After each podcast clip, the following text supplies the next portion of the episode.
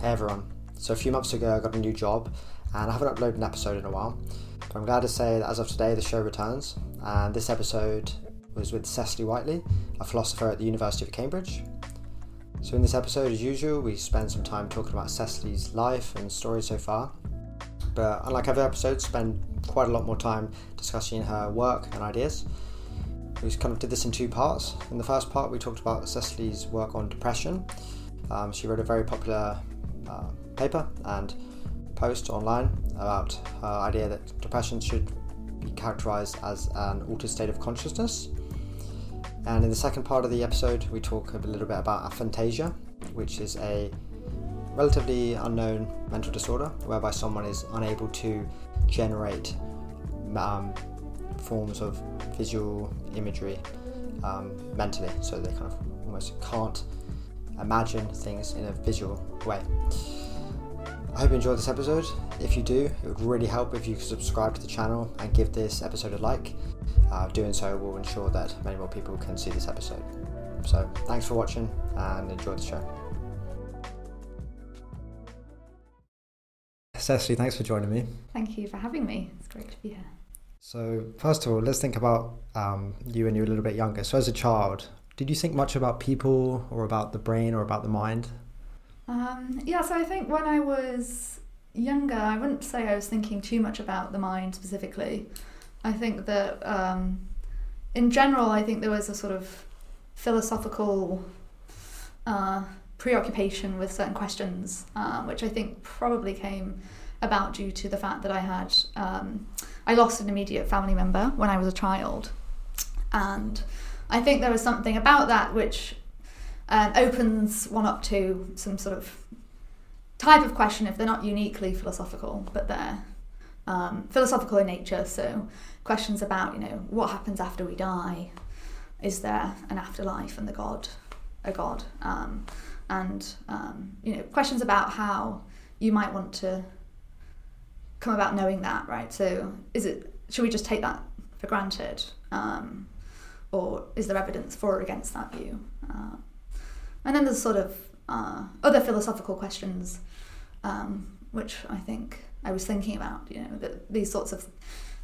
difficult uh, situations bring about. So questions like, you know, given that we're mortal, how should we live our life, um, and that sort of thing. So it wasn't really a preoccupation with the mind as such, but I think that there was generally a, a sort of interest in, in these sorts of questions, which I now recognise as philosophical questions, um, but which at the time I just yeah, thought were important things to think about.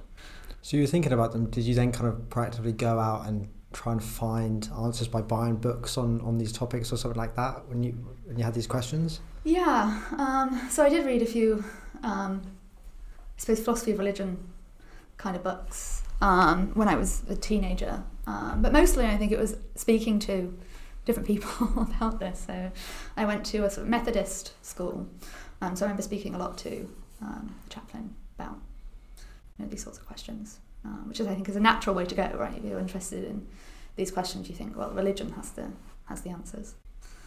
Were you religious back then? I don't think I would ever say I was very religious, but I was definitely I had more. I would say I have religious beliefs um, which I felt were at the time were, were true. How about now? Do you still have any beliefs? No, I think yeah. that for better or for worse, philosophy has taken those away from me. Sure. Um, yes. Started off going to York, where you did a BA in philosophy, and then went to King's College London.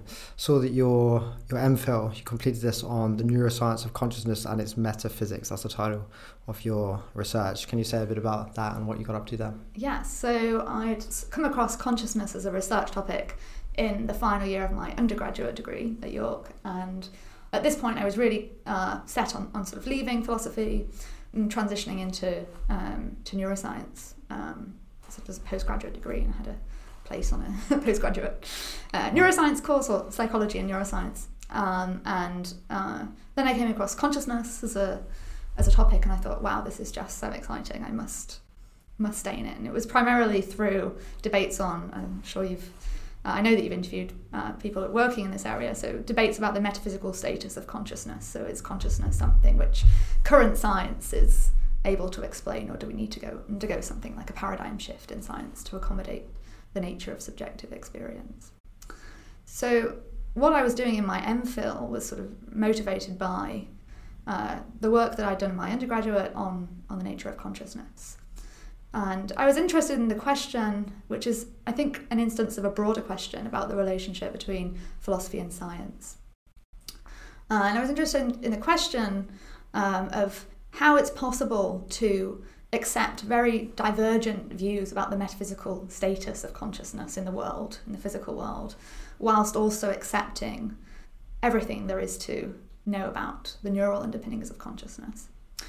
So something that struck me as as, as interesting and, and, and potentially questionable when I was reading all of this philosophical literature on consciousness was that it seemed to be the case that they thought, well, we can be naturalistic about consciousness, so we think that there's a relationship between consciousness and the brain.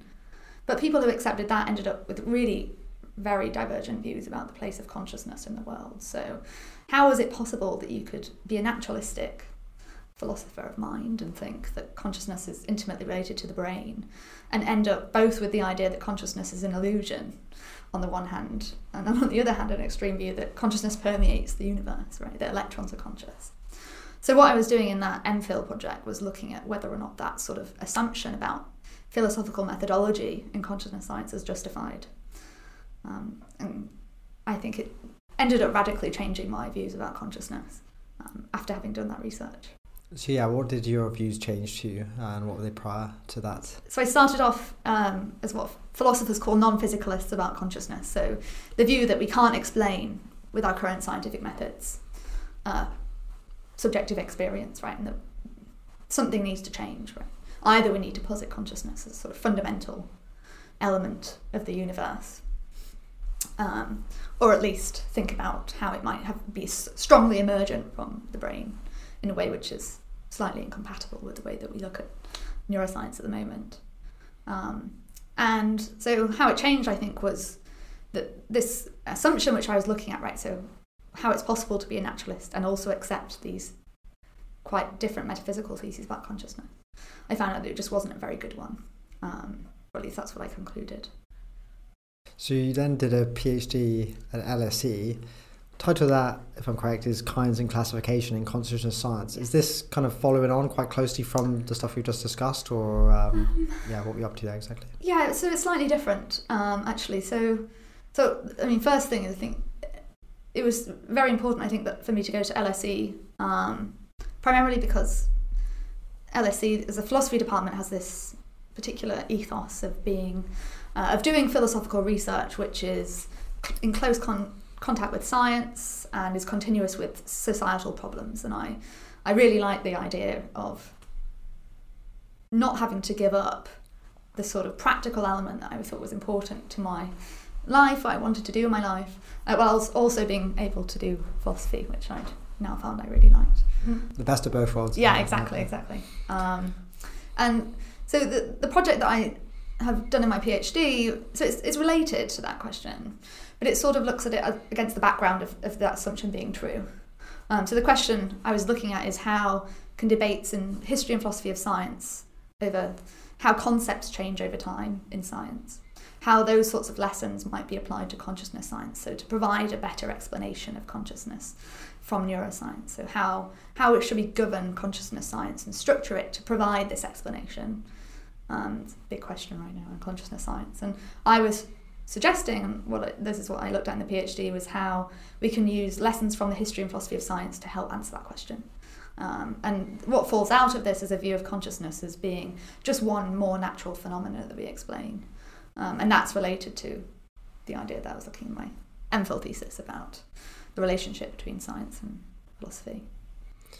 I hope I'm not just jumping on the obvious point and trying to guess what it was about, but like Thomas Kuhn's kind of associated idea of the paradigm shift is is, is that something you were thinking about um, in terms of consciousness you mentioned earlier about that maybe we need like a just a new way of thinking about science and a kind of refresh of it. Is it drawing parallels from that at all? Yeah i think that that's relevant to to to, to the sorts of things that i was trying to do. I wasn't looking at kuhn specifically i think. I was more focused on people like rudolf carnap um, and uh, other philosophers who are interested in how we start from our everyday concepts, which we use to categorize and think about the world, and how those concept, concepts change to become scientific concepts. So, uh, what I was one of the central things that I looked at in the thesis was put, putting forward this new concept of consciousness, which I think was better for consciousness science, which is continuous with but diverges from what philosophers call phenomenal consciousness, which is uh, has been the subject of all these uh, heated debates in, in philosophy. Can you elaborate on that? So, what was the idea of consciousness you're putting forward? Slightly different to phenomenal consciousness. So it was what I called a natural kind concept, and natural kinds is a particularly a technical term in philosophy of science, uh, and it picks out um, a particular type of natural phenomena. So it would be an analysis of consciousness as a concept, which is equivalent to something like memory. Um, and the idea was that that concept, when you build in various things to that concept, including a particular structure that all natural phenomena in the brain share. And the idea was that you could use that structure to organize a research program to find the neurological basis of consciousness. As part of this, you went to New York University. Yes, I did. Um, and you, I think David Chalmers was someone you worked with yes. at the time. David's, you know, one of the world's most, I guess, famous contemporary philosophers. Uh, what was it like working with him and, and uh, meeting him?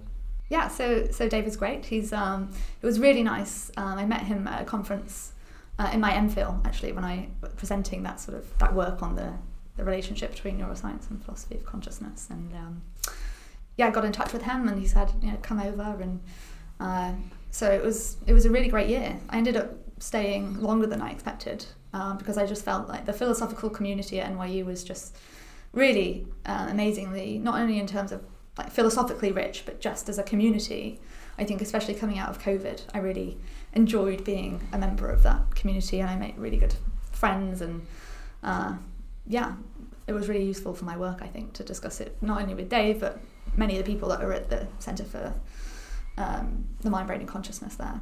Um, Am I right that like New York University has like often the, maybe the best reputation for philosophy department in the world? Yes, I think that's relatively. Is that just based on David and just great, great uh, lecturers and researchers there? Why do you think it's got that title? Um, yeah, so it's. I, I mean, I'm not. I'm not too sure about the history of it, but I understood that there was a lot of funding to employ top philosophers. So it's not j- only in. It's not only uh, D- David and uh, people like Ned Block, but there's also really uh, famous uh, philosophers who work in ethics and metaphysics. Um, and I think they've done done well to cultivate um, their reputation, not only in terms of research, but their graduate uh, program give produces uh, philosophers who go on to um, prestigious places to get jobs, and uh, in philosophy, uh, that's a sign of uh, prestige. So it's probably all, all bound together. Um, Just while we're talking about that kind of interdisciplinary department there, maybe just down here for a second. Um, I mean, you've been talking about consciousness from both a philosophical and a scientific perspective. So, like, how much of the future of progress and understanding of consciousness do you think will be will be done by philosophers and done Mhm. by scientists? Um, if we can kind of divide them up slightly, I know there's overlap, obviously, but how do you see how much Yeah. they'll both help with progression? So I see it as a, as a very much a reciprocal relationship between philosophy and science, particularly of consciousness, right? I think consciousness is potentially more unique in this fa- in this way because it was its history is rooted in philosophy and it's, it's very recent history, right? Um, and because it's a, a an immature research field, arguably has been at least ten as early as ten years ago there's a, a lot of work I think for a sort of immature research field to get lots of input and help from from philosophers. Um, but really, when it comes to uh, finding the neural basis, of course, I think that the majority of work will be done in neuroscience. Um, but I think there's a lot of work to go in terms of sorting out the explanandum or the things that we're trying to um, account for in consciousness science. And here's where philosophy, I think, can really help in terms of um, distinguishing between various things which you might associate with consciousness um, and evaluating empirical results in light of various philosophical questions. Um, so the idea is that um, neuroscientific data on its own um, often doesn't do enough of the work that you need. Right, you need interpretation of that data, um, and uh, yeah, I think that's a, a role for philosophy. To kind of piece things together and say how things relate and yeah, unpack that, things. Sure, that, that's what. Yeah, that's Yeah. certainly one of the one of the crucial things. Great. So, and then you've been at Cambridge for the last few months. Was Yes. there a particular kind of research focus or um, or something about Cambridge that, that, that drew you here? Um, maybe like your research interests align with what they're up to here. So primarily, it's uh, so what I'm doing now is a um, research fellowship, and it's a time I think to spend three years on a significant piece of research. So I'm sure we'll get to this, but it's uh, yeah, my focus. It was a an opportunity to spend three years um, amongst very good researchers working on a body of a particular body of research. Um, Okay, and yeah, that leads nicely on then to the first of two papers I wanted to, to speak to you about. So you released this paper, I believe, last year, maybe a couple of years ago, 2021. August 2021 is when it got accepted, Okay, um, but it's yet to be officially published. But uh, okay, Um, okay. Yes. yes. Um, so the paper is titled "Depression as a Disorder of Consciousness." Um, like you mentioned earlier, and I was, you know, starting to read in the acknowledgements relating to the paper. Um, you know, it's partly inspired by um, you sadly losing your your brother. mhm. So, yeah, is, is this an area that you think you maybe wouldn't have got into at all if this hadn't if this hadn't um, if this hadn't occurred, or you think you may have been like how much was it was it just directly related to your brother? Was it just the total inspiration of the paper? Was was mental health and stuff you think something that you may be interested in already? Yeah. Um, so of course, yeah, I think it was it was an important factor. I think which did drive my work and interest in depression, um, and still does. Uh, I suppose it's natural to think that um, when one's been affected by this sort of thing, that one naturally becomes more interested in in what it is, right? Um, and I think in the case of depression, that's potentially more so, given that there's a sort of lack of, of understanding of, of the nature of depression. Um, but in terms of my my own sort of approach and how I came to even think about um, the issue which I look at in the paper. So in my MPhil, in addition to that research project on the nature of consciousness and metaphysics of consciousness, I was also um, interested in the nature of dreams. Um, that was through uh, another philosopher who I was working with there, uh, Matthew Soteriou, who's working on uh, the nature of dreaming. And um, so yeah, so I was, I was interested in these questions really, and thinking about how what happens when we fall asleep and dream, and what happens when we wake up. Right, what is the nature of these changes? Um, and at the same time, so so obviously been interested in depression for the reasons I just said. Uh, but I'd also been depressed myself, so and this was sort of something that started in my undergraduate degree, um, and sort of periodically was affecting me. Um, and it was just through reading papers about the nature of these transitions in consciousness, so the phenomenology of waking up, um, that just sparked a connection in my head about, well, actually, that's actually quite similar to what it feels like to wake up from depression Mm. or emerge from a depressive episode. Mm. Um, and then I thought, oh, well, that's something that, you know, wonder, wonder how. Uh, uh, how that stands up to all the all the literature on depression um, that's out there. Yeah. So, and before coming on to getting you to kind of lay out your your approach of you know how you think perhaps is the best way to understand depression, I wanted to ask two things. First of all, I mean, how do you think like a kind of typical person um, who maybe hasn't thought too deeply about it at all would, would, would think and kind of explain what depression is? What would you think they'd, they'd say? Yeah, so I, I mean, I don't want to speak for, for everyone, right? what does everyone think of Mhm. depression is? I'm, I'm sure that there's many different conceptions of depression, right? But but nonetheless, I think that um, it's true that there's at least one conception of depression out there, which um, you can see in various sorts of writings about depression, um, and even just speaking to people about depression, where there's a sort of strong connection between being depressed and being sad, um, or slightly more, uh, and this is leading slightly more towards the um, clinical understanding of depression in terms of a low mood, right? So, um, and in particular, there's this potential association between being depressed and having an ability to stop being depressed if you're depressed. So you hear these sort of old fashioned way of thinking about depression of, oh, you just shake yourself out of it.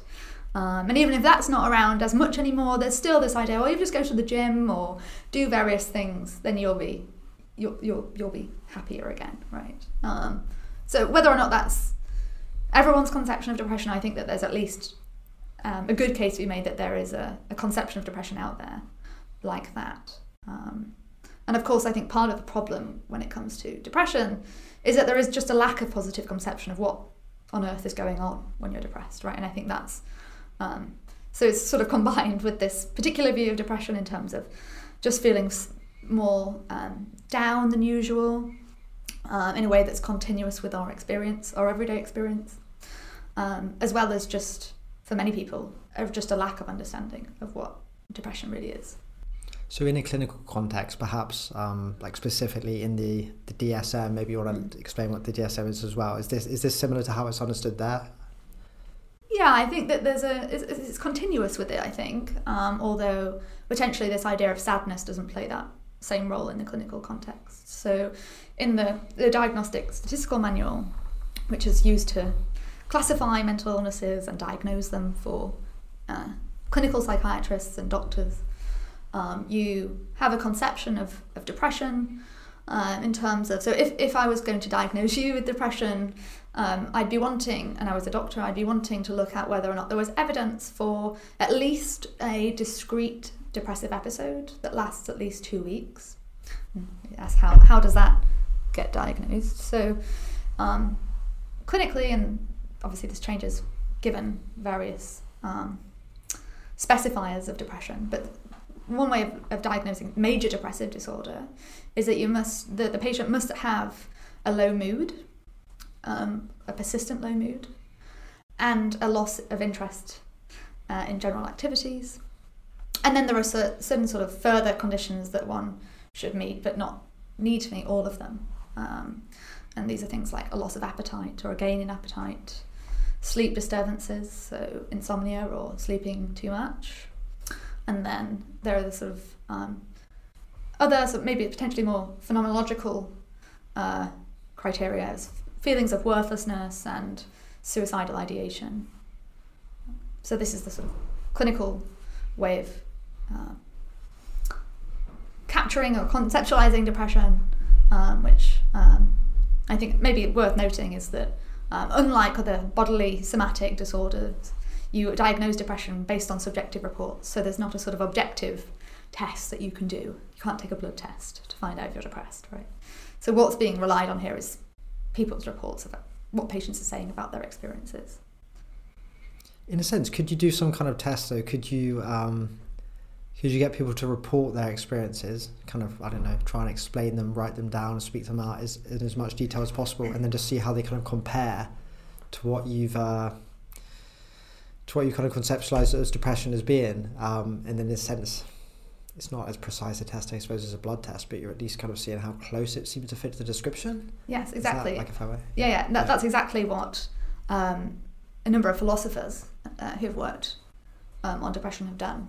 Um, and in fact, it's those exact reports that you're saying that I've used initially in my paper as evidence against that conception that we find in clinical psychiatry um, and motivate a sort of an alternative understanding of that, depression. In that case, then, yeah, I suppose it's time then to ask. So, what exactly is your alternative conception of depression? How do you think it's maybe a better way to, to understand it than than uh, than in the DSM and in the kind of typical clinical context? Yeah. So, I think very simply, the idea is that what happens when a person is depressed is that their global state of consciousness change changes. And so this is a, a, concept that you find it both in philosophy and neuroscience of consciousness. It's a sort of core aspect of consciousness which neuroscientists and philosophers are trying to um, investigate and find the neural basis of. Um, and this concept of a global state of consciousness picks out things like an ordinary state of wakefulness, which we're both in now, uh, states like dreaming, and um, potentially more uh, extreme cases like psychedelic experiences and meditative states.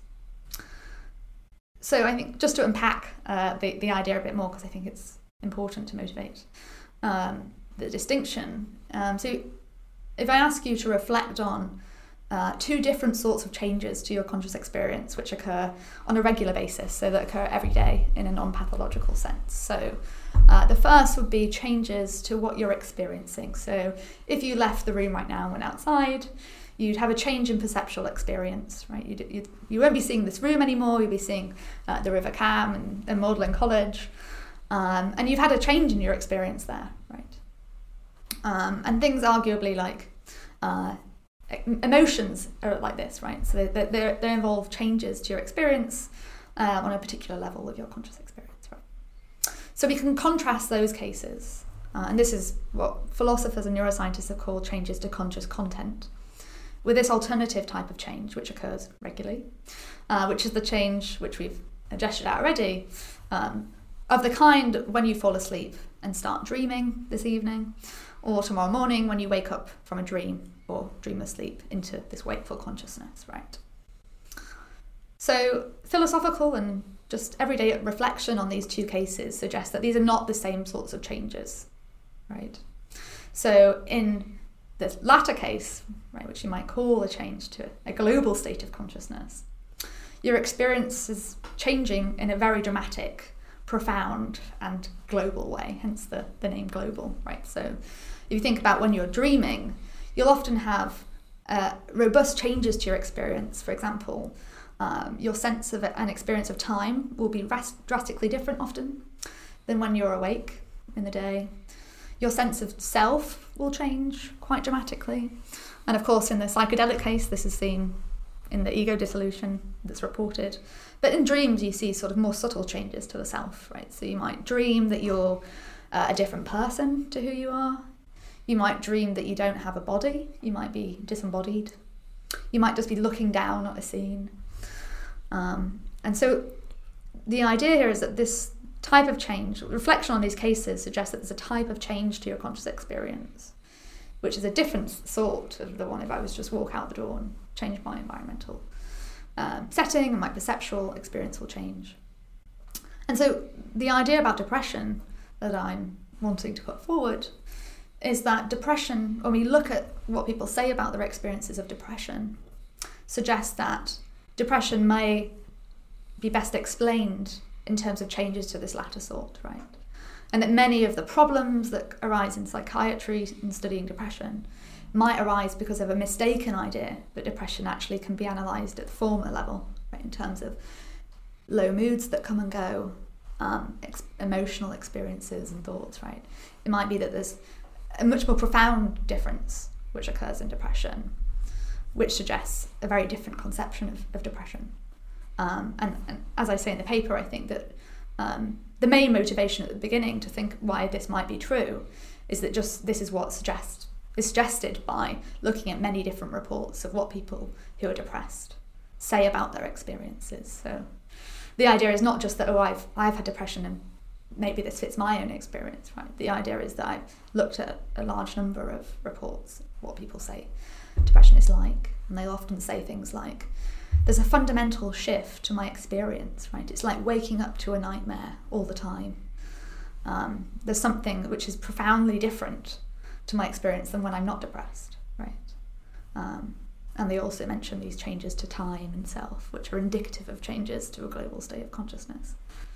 So, how is it that you differentiate between different contents of consciousness and states? Could one not say, for example, that changes in sense of self and time or a just uh, a different a change a, a differences in content like a difference in uh, what you see like perceptual changes. Why these ones thought as more like fundamental and profound changes um, are they not just on a are they not just to a higher degree like changes in content? Why are they so, kind of so different than all the little changes in content and consciousness that I suppose I'm having in the next like five minutes or so? Why, why is there that difference? Okay. yeah so I think that's um, an excellent question right? And one that uh, something that I've been thinking about, right? So why can't why do we really view these things as separate categories or different sorts of change?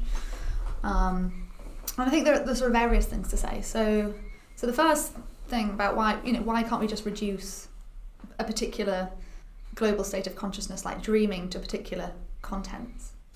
Um, so so one problem with that uh, approach is that it seems very difficult to think about what all dreams have in common in terms of content. So, if you for any dream, you can imagine various content of one's dream can be very similar to what one has when one's awake, or maybe when one's hallucinating, and so you sort of run into problems um, initially through that sort of view.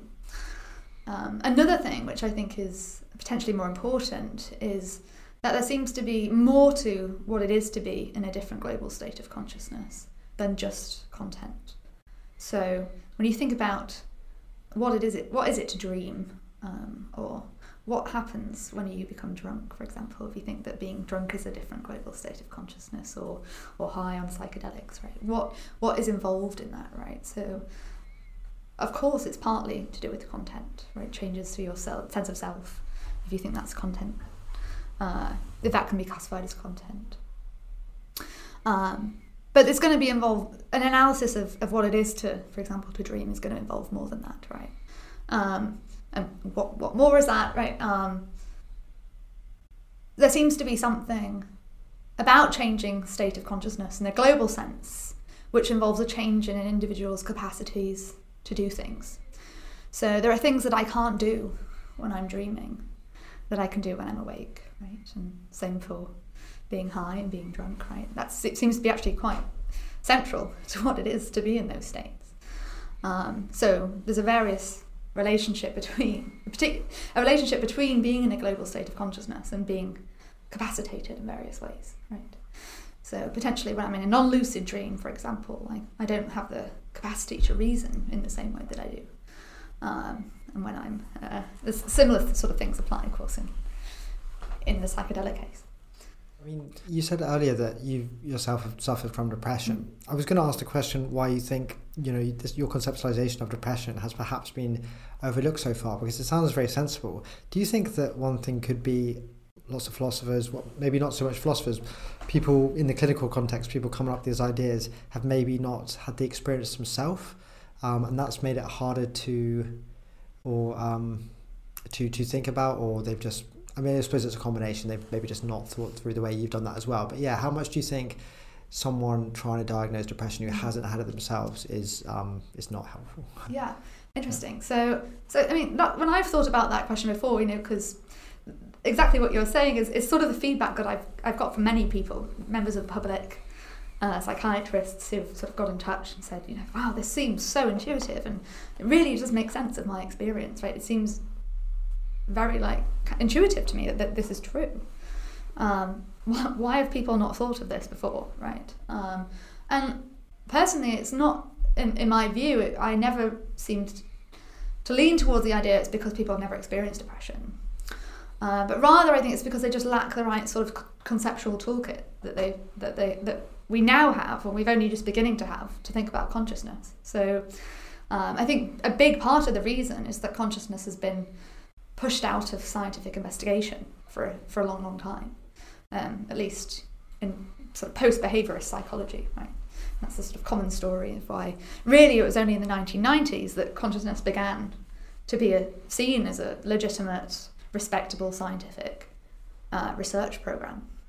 Um, so I think it's only really because um, there's just not been enough scientific focus on consciousness and changes in consciousness um, and changes of the, the, the, sort of dreaming wakefulness case um, is um, is I guess I think important in this in this regard for why explaining why um, it's not been um, been thought about. I mean, that being said, you do get if you look back in the history of of psychology and psychiatry, you do seem to have various suggestions um, which are in line with what I'm saying. So you, you find various descriptions, for example, of schizophrenia um, in terms of a waking dream. Um, so, so it's not. I'm not definitely not the first person to have made a, a connection, but I think that, and I should say, I think it's not essentially a philosophical connection. Um, I think I just happen to be uh, lucky that I was you know, I, I had depression and I was working on dreaming and at the intersection of neuroscience and philosophy. Um, so I think it was it's definitely not one which is is, is that needed to be motivated philosophically at all. Um, it's someone that works in neuroscience and psychology of consciousness could have easily made the same connection. Um, I think towards the latter part of the paper, you, you talk about how your hypothesis is potentially testable mm-hmm. using some kind of brain imaging techniques. Can't quite remember. Could you lay that out and explain how you think it may be um, subject to testing? Yeah, so I think that's that's really important and something that I'm thinking about um, right now um, and wanting to um, work on for the next three three years at least. Um, so I'm thinking at the moment and collaborating with various people to try and devise different tests and predictions that my model makes, which is not made by other accounts or models of depression, um, and devising ways of, of testing them. So um, I think uh, one that I have sort of ongoing collaboration with that's sort of in the pipeline is um, one which is sort of an early test which looks at um, the metrics and uh, ways of examining psychedelic experiences. So um, there's a team at Johns Hopkins University uh, working on uh, psychedelic experience, and they have standard questionnaires uh, of uh, which are used to probe the psychedelic experience. So it's a prediction of my model that even though the scores for people with depression they wouldn't be the same as the psychedelic case, but they're going to be statistically different from uh, wake, waking, healthy, normal people. Um, so that's a, I think that, that's a sort of early test which we can look at to give us, you know, is there um, more of this phenomenological or subjective evidence which we can use to shed light on uh, the viability of this global state model. Uh, a potentially more um, robust or objective way of testing the model is to look at poten- potential um, markers or uh, features which correlate in the brain when one is uh, in a different state of consciousness um, versus wakeful consciousness. So I looked at one of these in the paper, um, and very uh, roughly, it's this idea that there's a measure for brain complexity which correlates with different states of consciousness. So again, my model would predict that there's going to be a, a sort of change in brain complexity um, in patients with depression. So there is there is an early study that's already been done on this, which which showed that that's true. Um, but um, someone that uh, has reached out to me, a uh, neuroscientist and psychiatrist at Birmingham, is uh, interested in, in looking at this um, as a, a, way of testing the model. So if you do the testing and it confirms what you're thinking, what would be the possible practical implications of this for treatment of depression? And uh, yeah. Yeah, so I think so. I think they're huge. It's, it's potentially huge um, and open-ended. Um, so I think there's there's two sorts of two strands I think of, of things that we can we can say. So you're asking about treatment, right? So I mean, there's also issues about how it might improve diagnosis, but that's a separate issue.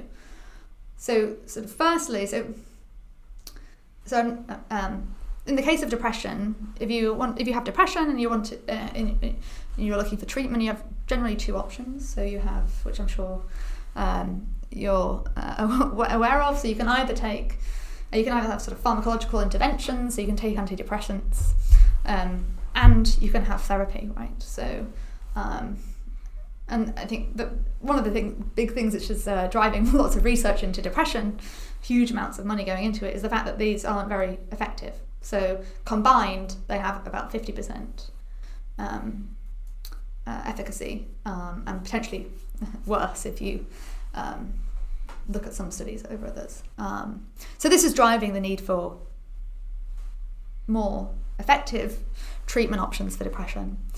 Um, so you might ask, why is that? Why is it so ineffective, given it's such a huge, it's so prevalent depression, right, um, and other mental illnesses? So um, the standard answer to that question is that unlike something like a bodily or somatic disorder like diabetes, there's as of yet, there's no agreed upon biological explanation for depression. So, uh, if you have a biological explanation for a disorder or disease, you can then intervene on it effectively, right? In the case of depression, while there's been a huge amount of very good research on biomarkers which correlate with the onset of depression, there's not an agreed upon account of what's what's explaining all those different changes which correlate with depression, right? There's no sort of biological explanation or mechanism which you can look at in the brain and then intervene on it, right? So if you're asking how does my model affect treatment, the, the most obvious way it would do this is it would, it would point us in a new direction or point clinical and uh, neuroscience of depression to look at potentially different aspects of the brain, right? Namely, not those which are responsible for low mood, but those which are involved in maintaining and um, changing global states of consciousness. Um, and in consciousness science, there's not necessarily agreed account on that either, but the idea would be along the line when this research progresses and it's going full speed at the moment, you'd have an if if this hypothesis is right, you'd have a much more accurate way of intervening on depression um, through looking at the neural basis of changes of global states of consciousness, right? So, so that's I think the, the most obvious thing, right? So it gives you, if not immediate answers, right?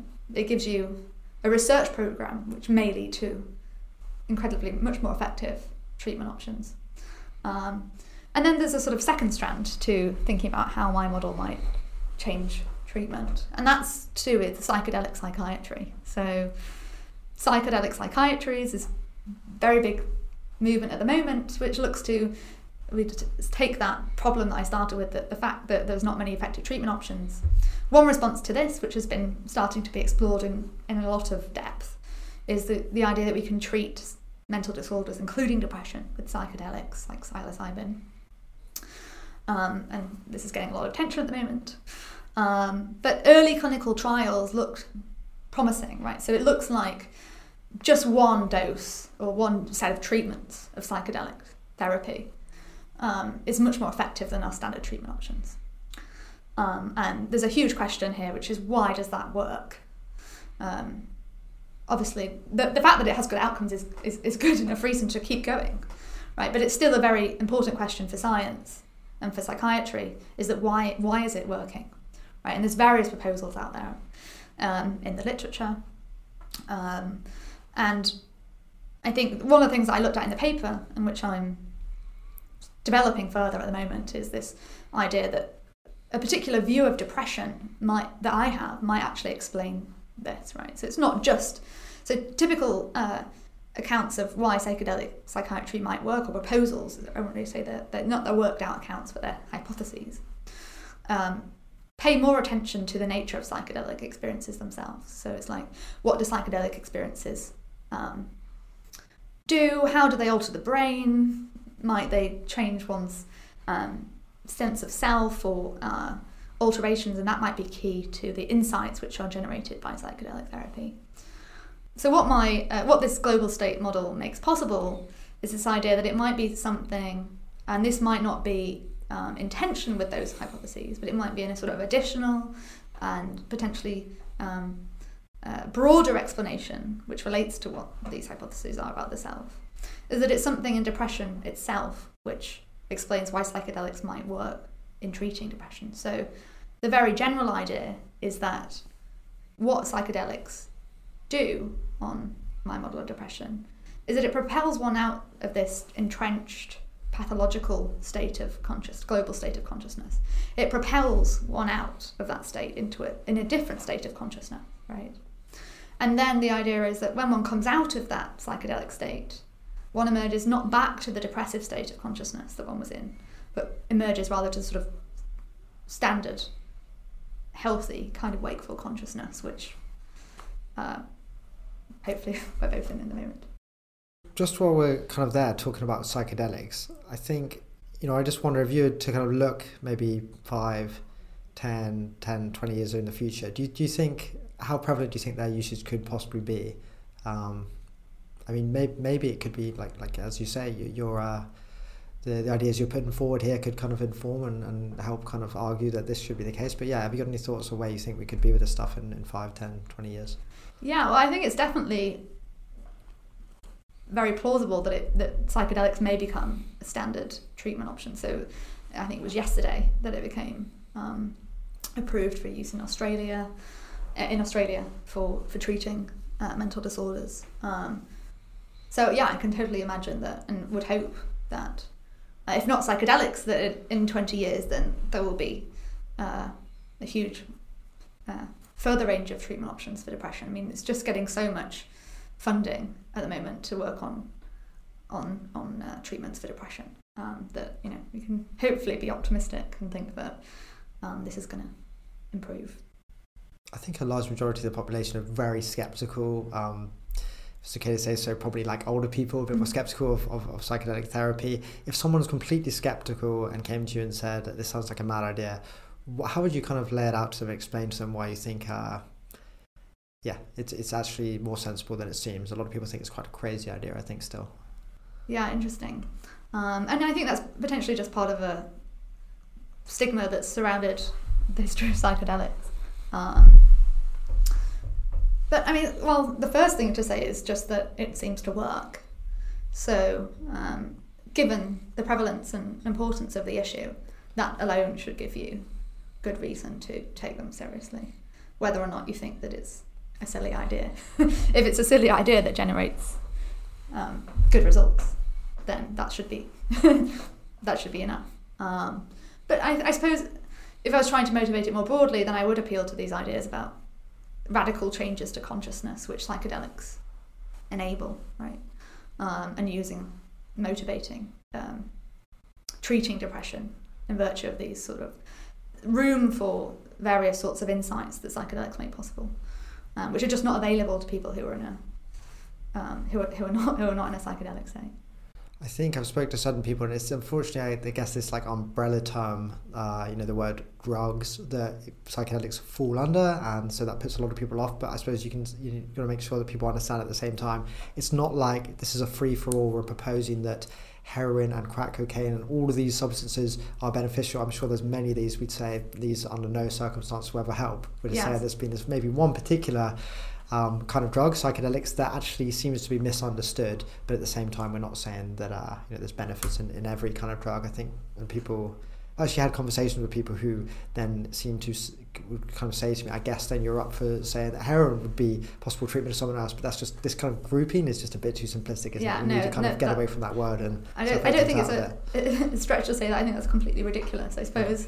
Yeah. Um, I think maybe that one of the big things here is that the the safety of psychedelic drugs compared to other drugs, right? So, and there's been a huge amount of work on this in order to be able to even use them in clinical trials, right? So, there's no adverse effects from having the sorts of uh, psychedelic therapy that people are talking about here. So, it's not like just making them widely available, um, but it's using them under particular control conditions, which have research has shown that there's no adverse effects on on someone from, from using these psychedelics in that context. Okay, so kind of moving back to the paper more generally, one question I had was do you think other mental disorders, so for example, like general anxiety, generalized anxiety disorder, schizophrenia, do you see these as also being possible um, in a similar camp to depression, or are these more just differences in the contents of consciousness? Like how are there many other disorders you can see as maybe fall under your, your conception as well of, uh, of, of being kind of radically different and not just slightly different? I'm definitely open to that um, to that possibility. Um, again, I think I've only had time at the moment to look at depression, um, but something that m- many people have, have, sort of asked me and got in touch to ask me about is schizophrenia because it seems like this seems like a very good candidate for the sort of analysis that I'm giving. Um, and and yeah, I think there's room also there. I think again, someone else has approached me about testing this idea about in terms of schizophrenia. So again, I'm very open to that, even though I don't think I've done enough research yet to make a confident assertion, one way or the other. Um, in terms of anxiety, I'm I'm less sure, um, but only from sort of my own phenomenological observations of what it's like to be anxious versus what it's like to be depressed. Uh, but then, of course, it's possible that there is potential things which are grouped under anxiety which would count in that regard. Right? Um, I was just having a conversation the other the other week where someone actually said to me that that they like this analysis for their own experiences of anxiety. Um, and again, I think like the depression case, it's just an open empirical question whether or not um, this is right, right, whether that analysis might work. I just wanted to also ask about um, a point you made earlier about some people would maybe suggest one way you could alleviate some at least some of your depression would be to you know go to the gym or exercise or something. Yeah.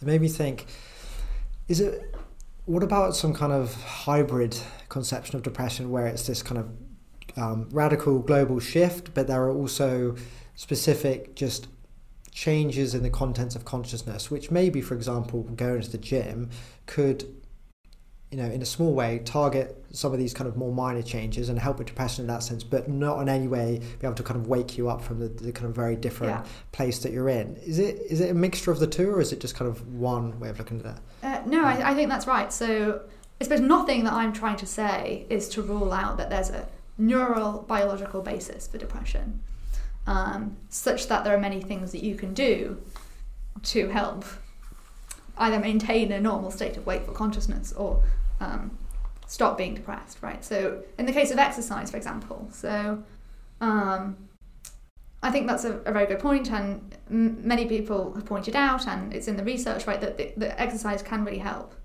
Um, I think what, what needs to be said here, and something that I, I, I've been thinking of, is is there's a, and this is um, seems plausible to me, right, that um, there's a sense in which you're when you're depressed or becoming depressed, that doing things like exercise and stuff can very much help. And then there's this intuitive idea that once you go past a certain point, there's nothing that helps. And this is a place that I think, you know, I, I've been in before, right? And there's a distinct kind of change that you, and it's sort of a process that you're becoming depressed, right? You can feel yourself becoming depressed. Um, and so, you know, there are various things you can do. Um, so, so what I would want to say in, in this case is, is absolutely yes. Um, but I think the things that I'm targeting, and I think uh, things that need more radical intervention, like psychedelic cases, is these very much uh, really severe treatment resistant depression. Um, and I think it's likely that, you know, where we thought there might just be one thing, it's not just one kind of global state, It might be really the best way to think about it. And I think I did start looking at this in the paper, is looking at it as a sort of process of change, which, ha- which can occur quite gradually in some cases, uh, but it needn't do, right? Uh, and I think that fits the phenomenology of, of, of many people's experiences of depression. It's not like you wake up and all of a sudden, I mean, you can do, but it's not, uh, not everyone's experience is, is such that you just wake up and, and, and you're in this completely di- different place, even though um, that can happen. A lot of the time it's like a sort of slow process. Um, so I think a good analogy here is becoming drunk. So uh, and becoming sober. You sober up over time, and there's sort of discrete stages to your experience, and you will end up when you're getting drunk. You'll end up in a very very different place than when you started. Um, and but there's a process here. So you know, just to take a crude example, you know, if you drink water um, after a few drinks, maybe that that'll help you sober up. But once you get to a certain place, drinking water or taking a shower, whatever, is not going to do anything because you're so you're so far gone. If that makes sense. Um, and even that sort of crude analogy, it, it's it's a, a way of thinking of I think of depression, um, and uh, that I that I'm uh, uh, sympathetic to. Yeah, so the the paper I guess got kind of turned into an article that was posted on the website Psyche. Um, it was very popular. I saw it saw it kind of shared across the web, across Twitter especially quite a lot. Just wondering why you think this kind of um, was a popular article that lots of people are interested in. Yeah, no, it was really really good to to have such a positive response. I had a really nice part of a job of my job, and one that you don't necessarily uh, anticipate as a philosopher is having um, you know, this sort of effect on on, on people in, in general. Right, Seem- the view of philosophy is sort of a detached academic exercise. It was very nice. Um, but as to why um, it proved popular, so I think one of the things which I touched on in in the article and that has been stressed to me in a number of emails that people have sent afterwards is this idea of, uh, of not just a purely empirical implication for this model of depression, but uh, a sort of slightly different one um, insofar as it enables people who are depressed or who have loved ones who are depressed um, to understand each other's experiences and explain uh, one's experience to um, to other people. So I suppose one of the things which comes up a lot in in these subjective reports of what it's like to be depressed is this idea that um, depression is is is it's bad not only because it, the sort of experience you're having is bad, but there's this sort of all, uh, extra bit which is that you just don't know what's happening to yourself, right? So you know if you get cancer, for example, it's really awful and traumatic. but you know exactly what's going on, right? In the case of depression, you're having these really bad experiences, changes to your experience. You feel awful, um, but you just don't know in the same sense as you know in other cases what's happening to you. Uh, and for this reason, it makes it very difficult to explain to someone um, what's happening because you don't really know yourself, right? You know that something bad is happening, uh, but you don't know exactly what. Um, and the same, I've heard this a lot from people who have uh, you know, uh, friends and family, close friends and family, sons and daughters who are depressed. So you know that so you can see that there's a change happening, but you just don't really know what's what's going on. Um, and the idea is that this understanding of depression as this global shift in consciousness helps people explain to other people um, as well and also themselves what's going on. So, um, so even if people have never been depressed before, they will be familiar with um, various sorts of changes to their experience. So they probably, you know, they, they dream, um, they've been drunk, maybe they do meditation. Um, and in this way, you can sort of see, even though it's not quite the same as those things, there's um, a level of explanation which you can sort of appeal to here. And I think people, uh, and this is something that came up a lot in emails, is that people found that very, um, very useful, um, which was nice. An interesting description on the on the article of um, some people who've had depression that they've kind of described it as they enter a different world. Um, perhaps it's like a nightmare. Um, yeah, these seem interesting ways to describe it um, that kind of I guess yeah fit with fit with your your idea as well. This entry in a different world seems like a yeah like a good good explanation. Exactly. So yeah. I think you know in my view it's not literal. They're not literally in a in a different world, but it's a, a sort of uh, metaphorical description in the same way as when you're dreaming, you're in a dream world, right? You're in a different world. um, you're not literally in a different world, but there's a, a, different world of your experience, which is not the same as the one that you have when you're awake um, and healthy. Okay, very interesting. So let's move on now to the, the second paper I wanted to, to ask you about. So, titled Aphantasia, Imagination and Dreaming. Let's start off first of all with just a definition. So, what, what is to you aphan, aphantasia? So, this is a another controversial uh, issue, but um, and there are a big debate at the moment about you know how exactly should we understand it, how do we define it, uh, but very um, roughly, and this is how it's been operationalized recently, is just an ability to visually imagine at will. So, uh, many people uh, are familiar with an experience of mental imagery. So if I close my eyes right now and imagine seeing my childhood house, right? Uh, there's a, usually people think that that involves this mental imagery.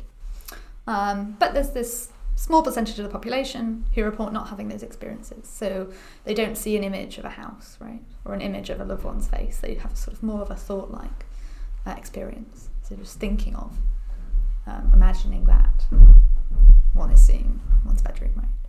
Do you know at all what percentage of the population uh, have such a condition? Well, I think it changes all the time because given the the research is sort of ongoing, uncovering more and more people. Uh, think when I wrote the paper, it was around uh, three or five percent, um, but I'm not sure about the up to date. Three to five, yeah, that's interesting. I think that's more than I would have guessed, and I think a lot of people maybe aren't even aware this is a condition at all. No, exactly. Yeah. So this is a it is a um, really sort of recent rediscovery, and I say rediscovery because there was documentation of, of this disorder um, way before um, it's now become a, a phenomenon. But um, yeah, I think it's it's been so. Uh, Adam Zeman at the University of Exeter is the is the uh, neuroscientist doing a lot of the, the core work on this. Um, and yeah, I think it's through the um, sort of um, publication of, of and sort of media of, of, of this work um, that is becoming more of a well-known phenomenon. Um, so there's various Facebook groups and there's a website for aphantasia, like the network uh, now. So you know, if you're think you're experiencing aphantasia, there's this whole website you can go to with lots of information about it. So, what's the main um, argument you're putting forward in the paper? Could you kind of give us an outline of the paper and what um, what you're proposing in it? So, I think there's a relevant background to the paper, which I might have to say something about first before I get into the specific argument. So, really, what I'm doing in that paper is intervening on a particular literature in philosophy and psychology about the nature of dreams. So, the question is when I'm dreaming, that I'm standing in front of the Tower of London? What kind of experience am I having? Um, and this question primarily is driven by, uh, in philosophy at least, by a different sort of debate which was started, not started off by Descartes, but made famous by Descartes, um, about the extent to which dreams, the, the possibility that we could be dreaming, threatens our everyday knowledge of the world. So there's a particular view of dreams on this that's driving this idea is that when one is having a dream, right, that one is standing in front of the Tower of London, one's having a perceptual or hallucinatory kind of experience. So that experience that I'm having when I'm dreaming is going to be the same kind as if I were to sort of visually perceive um, the Tower of London. Right? Um, and this threatens our knowledge of everyday uh, objects in the world, in virtue of the fact that it, it, could be possible that we're just dreaming right now, right? Um, so all my beliefs about the world, the, the, the table in front of me, the chair, uh, might all just be false, right? Um, so there's a response to, to this sort of model line of thinking um, in the last 20, 30 years, which tries to block those sort of philosophical skeptical arguments. Um, and the model is uh, arguing and putting forward this idea that um, instead of hallucinatory or perceptual experiences, the experiences that one has when one dreams are just not of this kind at all. What they are is imaginative experiences. So when I'm dreaming on this view of the, of, the Tower of London, um, my experience is going to be imaginative. So it's going to be the same as if I was sort of close my eyes, imagine the Tower of London. Um, and the reason how this gets you um, away from skepticism is that it uh, seems possible that you can have all these imaginative experiences without actually believing anything, right? So it might just be that you're just imagining that you're um, seeing the, the Tower of London, right? But you're not actually having a belief which is false um, because of because of the fact that it's not perceptual; it's it's imaginative. Um, so that's a sort of background of the of, of, the debate, right? So so what I'm doing in that paper is challenging um, the viability and empirical viability of that imaginative model based on aphantasia. So, so how would you um, put forward your position here and argue for it? Um, yeah, what do you kind of propose in the paper, and what are your arguments for it? Yeah, so what I'm doing is I'm using um, these recent studies of of aphantasia to try and challenge this alternative imagination model of dreaming. So, on the most recent formulations of this imagination model of dreaming, it predicts that people who lack waking imagery so lack mental imagery when they're awake, um, also will, would not have visual dreams.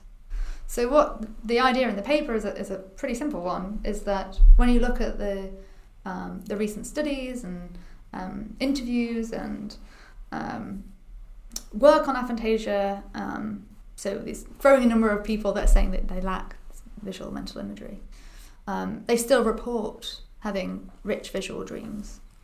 Um, so the argument is that this is a prediction made by this model, which is just not borne out by the recent work, um, and that we should therefore either reject the imagination model or revise it um, to accommodate this data.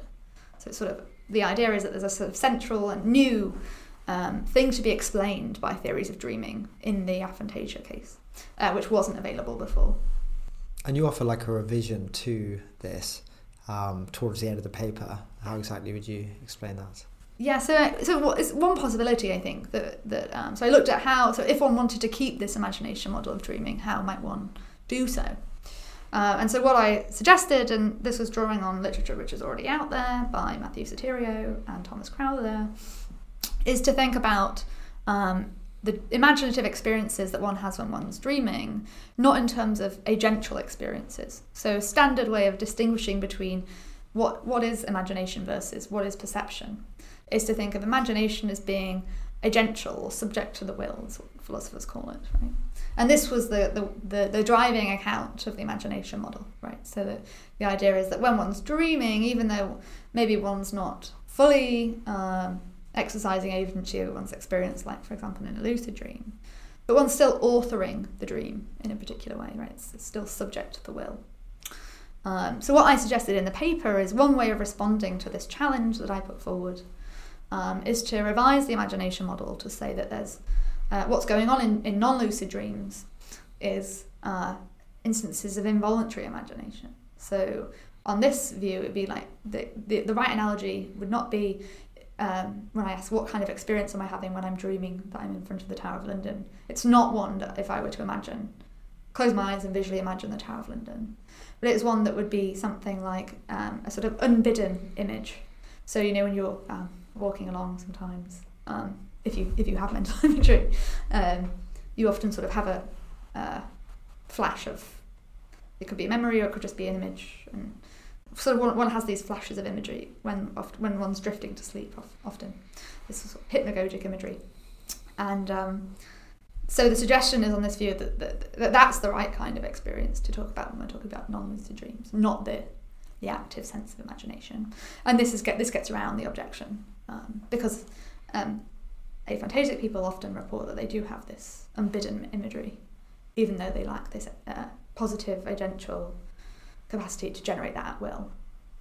I'm not sure if you covered this in the paper, but one thought I had is could it be possible that someone has like almost like a particular type of aphantasia in the sense that they are unable to voluntarily um, visually imagine things when they're awake, but they're able to do that when they're asleep.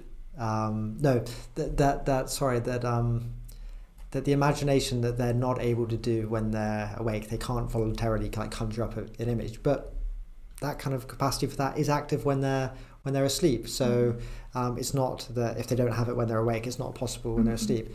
Could that be a possibility? Yeah, I think so. There's something that I do briefly touch on um, in the paper. So I, I guess so. Um, I think that that's certainly possible, right? But I think someone who is wanting to say that would have to give us an account of why the mechanisms which underlie voluntary imagery when we're awake are, are, are completely different and isolated from the ones when we're asleep, right? I think it's much more plausible to say that it's not voluntary, right? That it and actually this is borne out by more of the empirical work on the nature of mental imagery, is that there are distinct circuits for voluntary and involuntary imagery in the brain, right? So on this view, the idea would be that aphantasia, typically understood is a deficit of the voluntary case, but not the other one. Um, so, to answer, I think that it's, it's definitely possible, but then what you need is a story about why why that what's the positive reason for thinking that's true rather than just a mere possibility. And it seemed, did you say there's some kind of maybe evidence against it? There's these circuits um, seem to be like for voluntary and involuntary, and you see that there's no evidence there's separate circuits, and so it looks like. It yeah, looks like yeah, exactly. So I think just it would just be you need to have a a sort of empirical account of, of the nature of, of imagery, um, such that one could voluntarily imagine it uh, while asleep, and uh, you know what, and what also what's the what's the connection between sleep and and mental imagery in that case? You know, is it how how, how would that work as a, as a as an empirical account of what's going on? It's perhaps something I could have asked a bit earlier on because you you know you said what aphantasia is, um, talked about dreams, but just to get a bit kind of detailed. So how do you kind of as you describe what imagination is mm-hmm. um, how do you kind of characterize it and explain what's going on there i think there's a you also talk about it with reference to beliefs i think in the paper mm-hmm. um, so yeah maybe just kind of like a how would you kind of describe that yeah, yeah okay so this is i think a big you know big philosophical topic in its own right um, i think the, the best way of, of um, of motivating what imagination is is, is just to point to uh, instances of imagination, right? Um, rather than say, here's a worked out philosophical theory of what it is. Um, and I think that all you need there is, is again this sort of distinction between standing in front of the Tower of London, you're seeing the Tower of London, and visually imagining it now, right? The, the question of, of, of imagination and philosophy is that these seem to be different kinds of experiences. It doesn't seem to be the same. Um, and that's part of our common sense way of thinking about our minds, is that they make a distinction between things which are uh, imaginative experiences which are not tied to reality in the same way, and perceptual experiences which, in many cases, are veridical. They're, you're having a connection with the world which is actually there.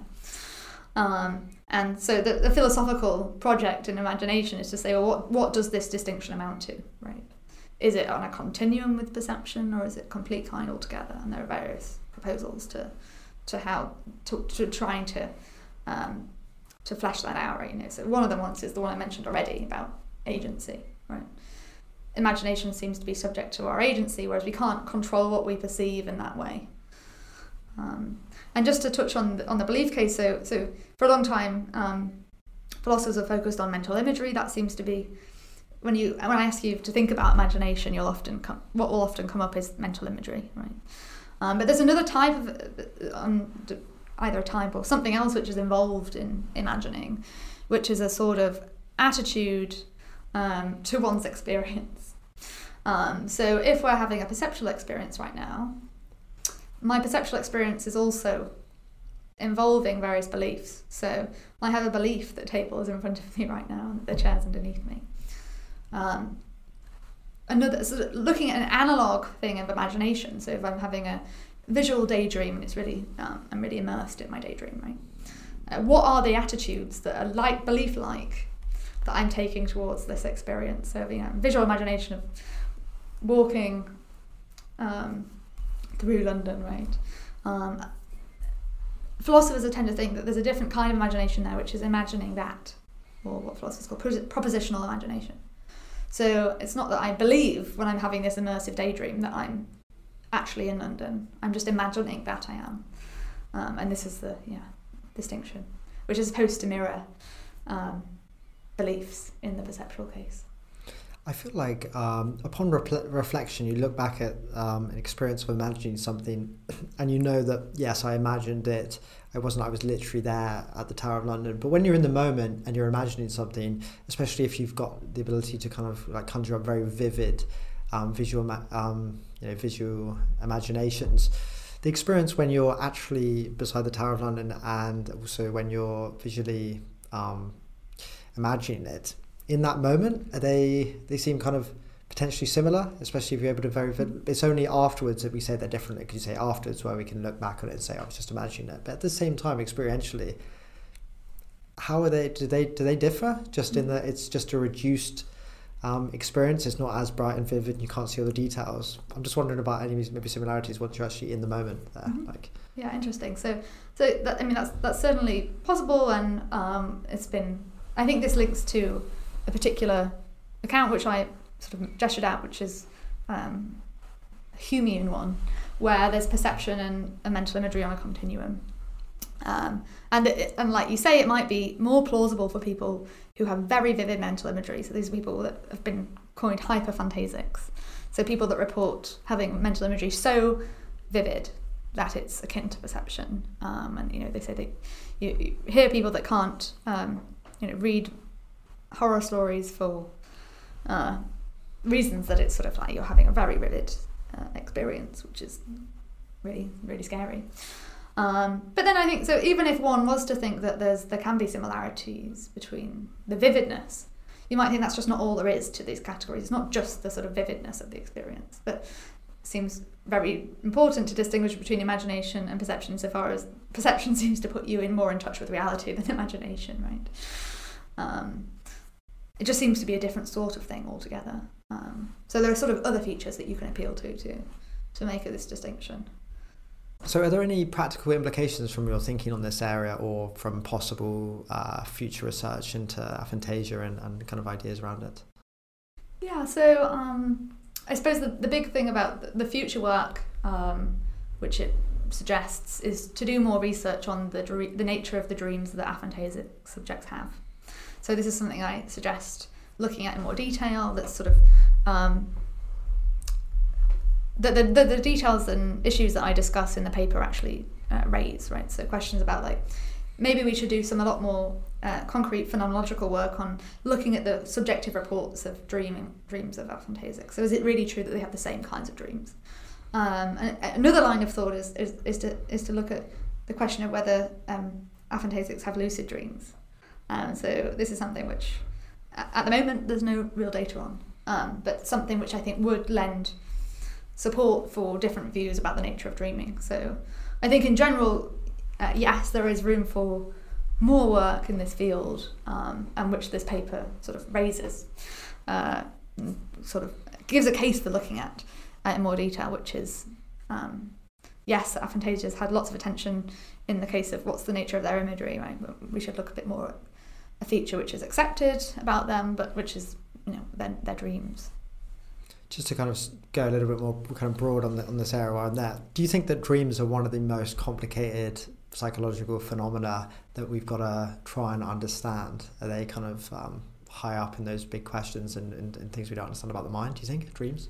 Yeah, I mean, I love dreams as a research topic. It's obviously one of my uh, one of my favorite things. I mean, yeah, I, I would say yes. I'm not sure about whether it's the most complicated, um, but it's certainly something which calls out for explanation. Um, so this is something I think I feel quite strongly about, and I think it relates to uh, my own research history of looking at consciousness. So it seems to have been in the history of philosophy just a really uh, potentially disproportional amount of attention to the, the notion of consciousness as subjective experience or phenomenal consciousness, right? Um, but if I ask you, you know, is that person conscious over there, laying on the floor? What am I asking, right? So I might be asking, are they having subjective experiences at all? Uh, and this is often arguably what's going on when you say, is an insect conscious? Do they have any conscious experience at all? But there's another sense, um, which I think is crucial to a common sense understanding of consciousness, which is, are they awake? So I want to know is that person knocked out? are they in a coma? Um, are they dreaming? Um, and in this sense, um, so this is getting at the sense of consciousness as wakeful consciousness, which has just had very little attention, um, although it's now slowly beginning to change. Um, and I think that I think that's a mistake, um, and is is and along with dreaming, this, these sorts of changes to experiences, along wakeful dreaming cases, um, yeah, are one of the big bigger questions, right? And I think there's a further a further issue actually, which I've been thinking a bit more about recently, which is whether the problem of consciousness might just be a problem of wakeful consciousness.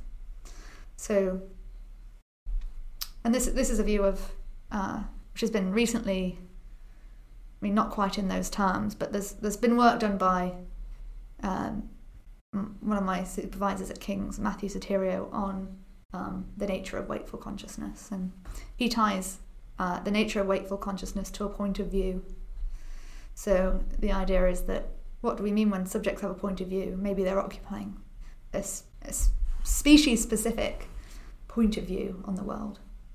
And then if you look at the history of the debates, the details of the debates on consciousness, often they'll be tied very closely to this idea of point of view. Um, and something which I'm sort of leaning closer towards is this idea that maybe a lot of philosophy of consciousness has gone um, down the wrong route in, in, in looking at the wrong concept of consciousness. Maybe, if not the only concept, maybe it's not completely going to subsume everything we want to know about phenomenal consciousness. It might nonetheless be a concept of consciousness which is the most morally salient. So it might be that um, maybe it's wakeful consciousness that underwrites things like moral status, which philosophers are typically tied to phenomenal consciousness maybe there's a big role for thinking about departures from wakeful consciousness in terms of responsibility. So, looking at responsibility, often lots of departures from responsibility are tied to different states of consciousness. So, extreme cases of this are cases of sleepwalking, um, and there's famous uh, cases of, of people committing all sorts of things uh, when they're asleep, and typically this is thought to like sort of remove responsibility from um, exculpate someone right from from responsibility. And yeah so i think there's just an idea here. Sorry that was quite long. Um, an idea here that um, there's a shift from thinking of about phenomenal consciousness to things like dreaming wakeful consciousness which i think is really important not only for uh, philosophy but for science I'm intrigued as well if anything in particular inspired you to, to write about this area, to write this paper, to be thinking about dreaming and aphantasia, and uh, yeah, what, what inspired this this paper? So yeah, like I said, I think it was my supervisor was doing this research seminar on dreaming, which got me really thinking about well, maybe I've been thinking about the wrong kind of consciousness, or maybe there is a lot more less saturated, interesting, um, open area of dream of consciousness studies about dreaming, which is you know, slightly different than, than the phenomenal consciousness debate. Um, and then I, I, was just I was just aware of, of this research going on from from Adam um, in Exeter. I'd been just to a few talks of his in London, um, and I thought, oh, I wonder what those people say about dreams, right? Given that I was now being made aware of this debate about dreaming, um, I thought this sounds like a very good test case for those theories of dreaming. So apart from your uh, continuing research on depression mm-hmm. and related areas, I just yeah, I wanted to kind of as one of the final questions to ask you if you've got any particular future plans for research, mm-hmm. any areas we've not spoke about at all today, or um, yeah, what's kind of in store for the next few years? Do you think? Yeah, so immediate plans are to do uh, more empirically uh, inform work on, on depression and um, collaborate with various people to test it and to inv- to try and work out a bit more of a precise account of global states of consciousness. So I've got some uh, recent uh, funding to uh, have a series of workshops this summer with medical practitioners um, and mental health uh, charities to talk about how uh, what they think about this model of depression, how like think about challenges, think about potential impact um, from from my work. Um, so that's sort of the immediate thing. Um, but in terms of um, other philosophical issues, so I have a I have a long-standing research interest, and this is something that I also uh, touched on um, and developed a bit further at NYU last year. So, um, very famous philosopher there called Thomas Nagel, who is one of my philosophical heroes, I suppose you, you could say. Um, so I have a, a long-standing interest in in in in, in Nagel's work, um, particularly on philosophical methodology.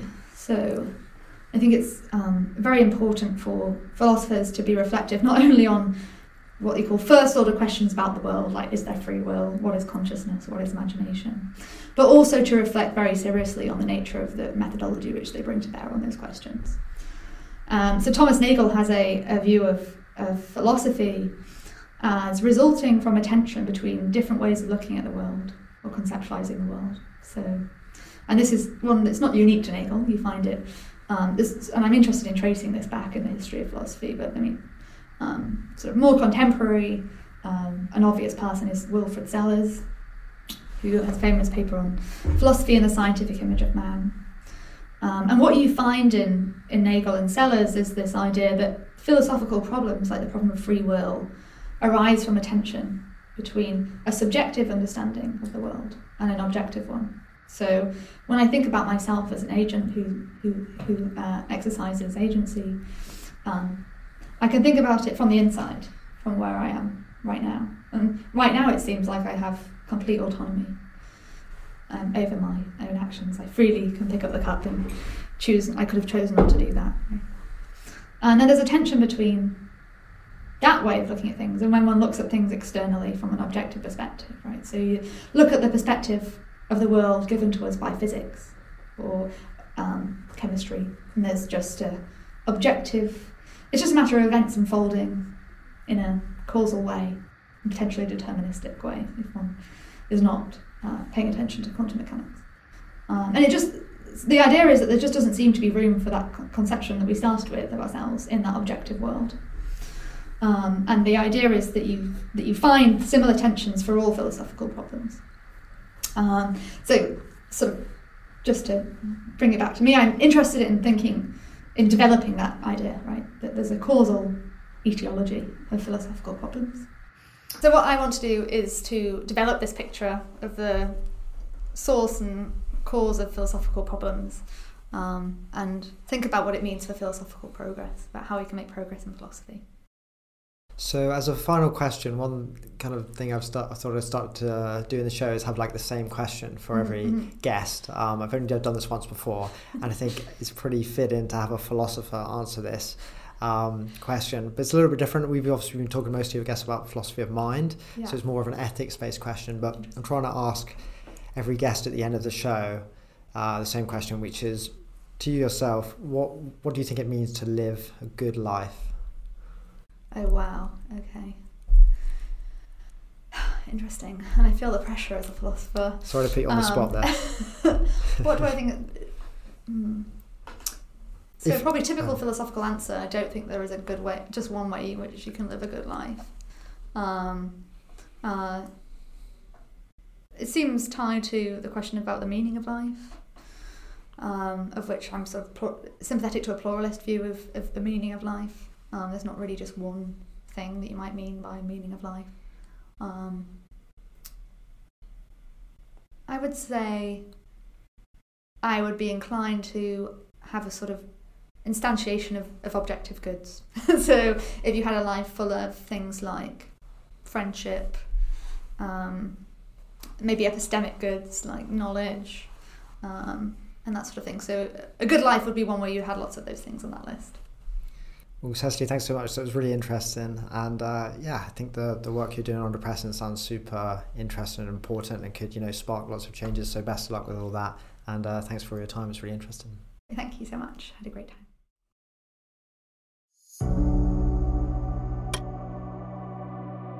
I hope you enjoyed this conversation. If you enjoyed the Human Podcast, please consider subscribing. I hope to see you soon.